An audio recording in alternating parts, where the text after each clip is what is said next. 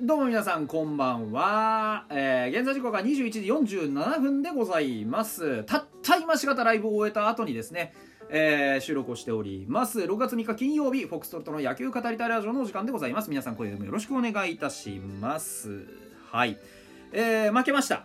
あのー、今日に関してはもうね上沢と堀君この2人。えー、やらなきゃいけないことはただ一つ。あの噂の場合は当初の予定では多分接戦をどういうふうにしのいでいくかっていう試合運びを想定していたと思います。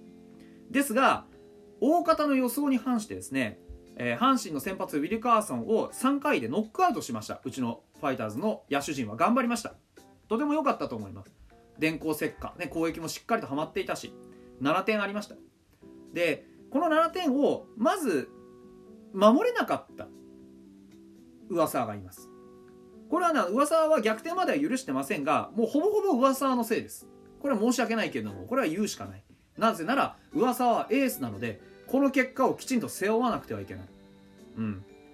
こういう流れにしてしまったのは4回5回6回を無失点を作ることができなかった。僕よく言いますよね。ピッチャーは三者凡退を取りなさいって。そこのところをきちんと取りきれなかったやりきれなかったのはじゃあなんでなんですか？っていうとさっき最初に言った当初の予定自分の心持ち想定していた試合展開と異なる展開が降りかかってきた時におそらくですが緊張の糸が切れたと思います。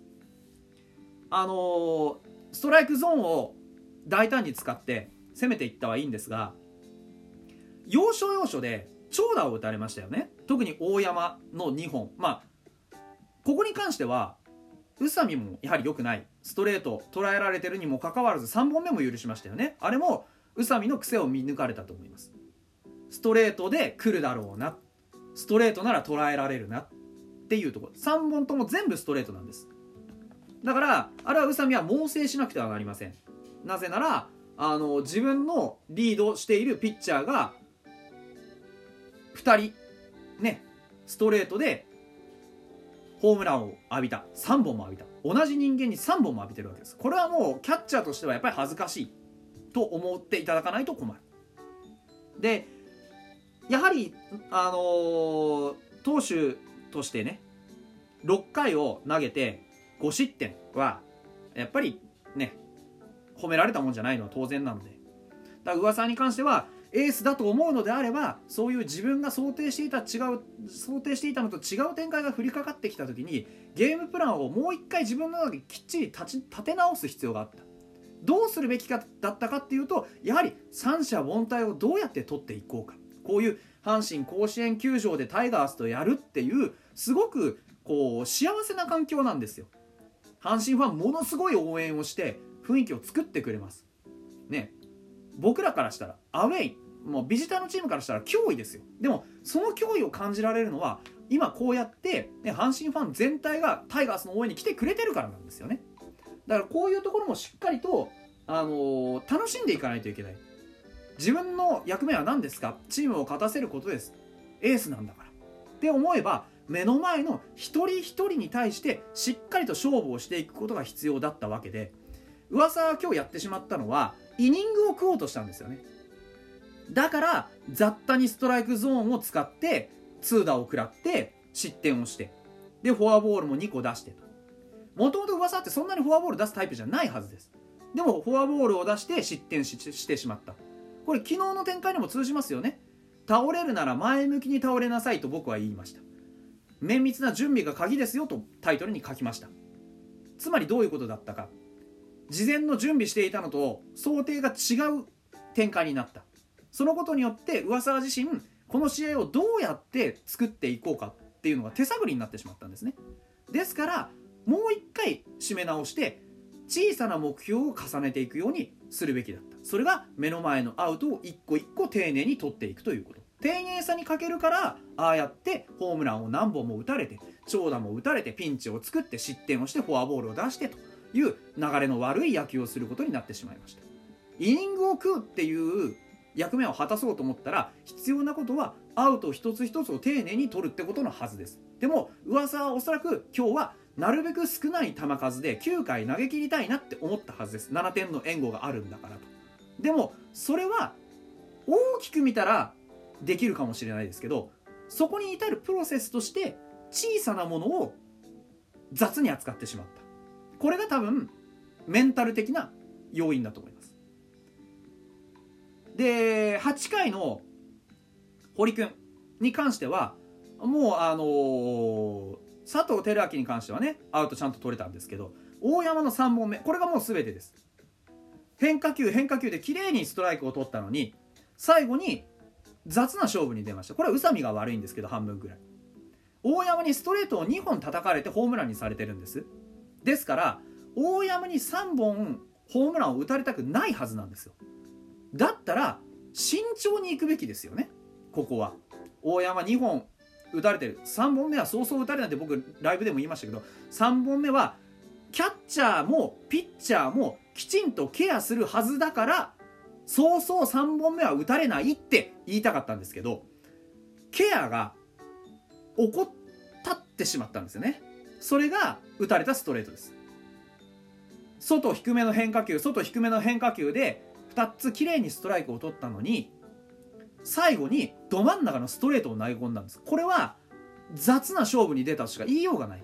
確かにここに至るまで2本のホームランっていうのはねどっちもストレートを叩かれてます。ここでストレートを使って抑えておきたいなって思うのはキャッチャー心理としては正しいと思います。ですが試合の展開を考えた時にここで食らう一発っていうのは絶対にいけないぞっていうのは至上命題なはずなんです。なぜなら堀君はこの試合を勝利に導くリリーフセットアッパーとして抑えにつなぐためにこのマウンドに上がっているんだから2点のリードは絶対に守りきる。そのために出てきているはずなんです。ですからホームランがよしの場面ならその試合はその配球は許されると思いますがこの場面では絶対に浴びたくない打者じゃないですか。だって大山ですよ。チームでね佐藤輝明と大山っていうのはホームランを打ったらやっぱりみんな盛り上がってくれる。そういうスター選手なわけじゃないですか。そういう選手に対するケアが最後まで徹底できなかった。この1球が全てをひっくり返してしまいましたよね。でこのひっくり返されるかもしれない。まだそこではね1点リードしてたにもかかわらず雰囲気で全部持ってかれちゃった。で糸原に、ね、その続くバッターの糸原にふわっとふわっと投げたね。あのー、ていうんですか？あの、投球をね捉えられたわけですよ。だからね初球ライトへヒットを打たれてもうここからはもう全部グダグダです。だからあの、まず大山にホームランを打たれました。っていう時点でしっかりとバッテリーとしてこの1点は守りきろう。今こうやって嫌な流れになっているけれどもちゃんと投げて1個ずつアウトを取ればあとアウト2つで済むんだからねっていうことをちゃんと意識を確認して丁寧に投げていこうねっていうことを意思確認しないとダメです。でもバッテリー宇佐美と堀君があのー、間を取ったのは間を取ったのはロハスにヒットを打たれてからです。遅い。明らかに遅い。糸原の前。大山の後。ここでまずこの回このイニングをどうやって締めようかっていう算段をするべきでした。ここはやはりリード最初に取った7点のリードがいつまでもあると思って勘違いをしていたと思いますね、うん、まあこういうね阪神甲子園球場そして、えー、タイガースっていうチームの魔力っていうのはここにあると思うんですよ。僕は常々タイガースを評する時にはこういうふうに言ってます。タイガースはエモーションのチームだと。気持ち思いそういったものがガバッと波を作って最高潮盛り上がってきた時ここが一番怖い。タイガースっていうのはそういうチームなんです。だからこそ小さなこと万事をきっちり徹底してやっていかないと7点差あったって6点差あったって5点差あったっていつの間にか2点ビハインドになってるんですよね。だからこういうような大きなうねりのある試合をやらせてしまってはなかなか勝てない相手ってのもいます。こういうチームはパ・リーグにはなかなかないんですよ。だから今日はものすごくいい勉強をしたと思います。確かに負け方としては昨日と同じで完全な自滅です。自滅も自滅。完全な自滅です。ですからこっち見てる側からするとものすごく悔しい。ライブ終わった直後にこうやって熱弁を振るいたくなるぐらいにはものすごく悔しいですがこれはこれで二度とできない経験だと思います。いつだったかあげましたよね僕収録のラジオで。勝っても負けてもね絵になる試合をするのが今年のファイターズです。これもおそらくはものすごく絵になる試合。ね。ですからあのヤクルトの時もそうですがこの交流戦は一つたりとて勉強にならない試合がない。だからセ・リーグとやるこの交流戦で今ファイターズはものすごく経験値を積んでます。ここ最近のあのねえー、ヤクルト戦巨人戦もものすごい勉強になったし、ね、カープ戦だってこんなことやってたら負けちゃうんだなってのはものすごく勉強になった。昨日の試合もそうでしたよね。で今日この試合ですよ。何をやって点を取ったから勝てるってもんでもないですけどやっぱりきちんと締めるところ締めないと。みんなが同じ気持ちで一緒になって戦わないとそうそう簡単に野球の神様は勝たせてくれないんだよというところをやはりまた再認識させられる結果になったわけですよね。うん、ですから明日以降はこのピッチャー陣っていうのはもう一回自分たちの課題まずフォアボールを出さない。ゾーンの中できちんと勝負をする。打たれたなら仕方がない。でも逃げてはいけない。このことをまずきちっと理解した上で野手はねそんなに気にすることはないです。もうしっかりとバックアップをしてピッチャーを助けるぞっていう気持ちでもう一回まっさらな気持ちで挑んでほしいと思います。